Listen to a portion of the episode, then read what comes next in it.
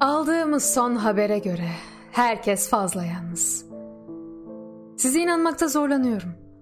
Çünkü herkes gelecekten, sevgiden, mutluluktan bahsetmeye bayılıyor. Hayaller kurarken ölüme dair, erdeme dair anlıyoruz. Terk edildik. Diğerlerini kurtarırken telaşla. O tufanda biz geride kalanlar anlıyoruz. Deliriyoruz. Çıldırıyoruz. Kendi etrafında dönen her şey çıldırır. İnsan gibi, dünya gibi, kalp gibi, girdap gibi, ruh gibi. Madem gidiyorsun, öyle bir bakarak terk et ki beni. Aklım kanısın. Bari delirdiğime değsin. Bıktım.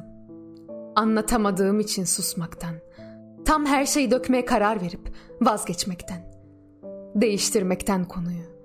Sevmediğim bir şarkıyı değiştirir gibi.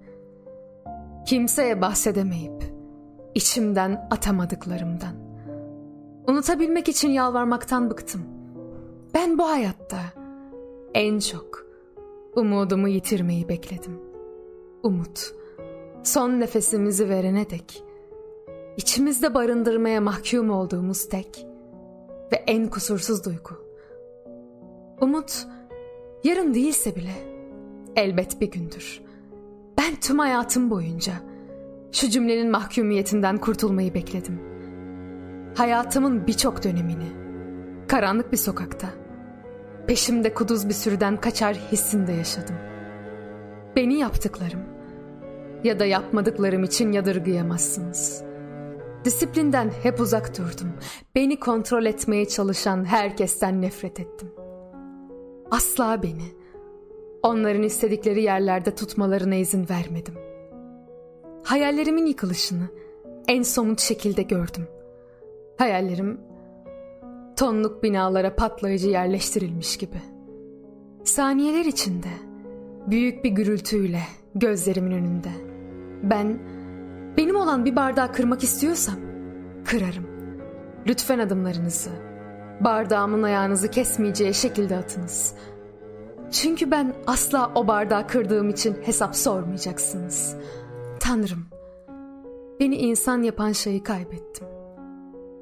Hissedilebilecek her şeyi en dibine kadar hissedip tükettim. Bendeki sürekli boşluktan düşüyormuşum hissi. Devamlı koşuyor ama bir yere varamıyormuşum hissi.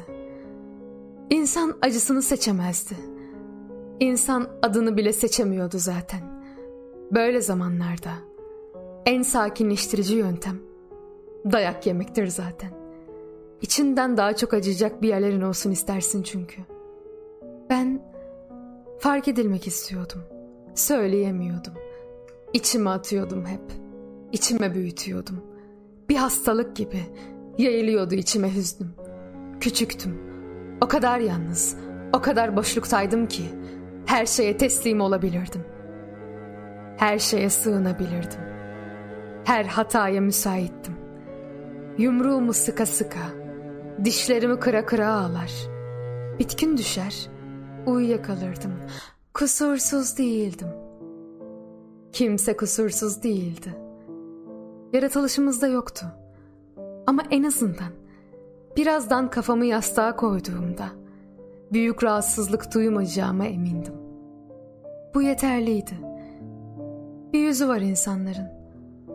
Bana hep en çirkini denk geliyor. Artık içim acımıyor. Bunun adına alışkanlık deniyor.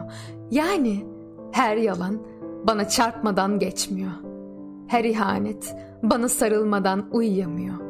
Tekrar kırılamayacak kadar paramparça olduğumdan terk edişler pek dokunmuyor. Yenik başlamışız biz zaten bu oyuna. Saptırmıyor.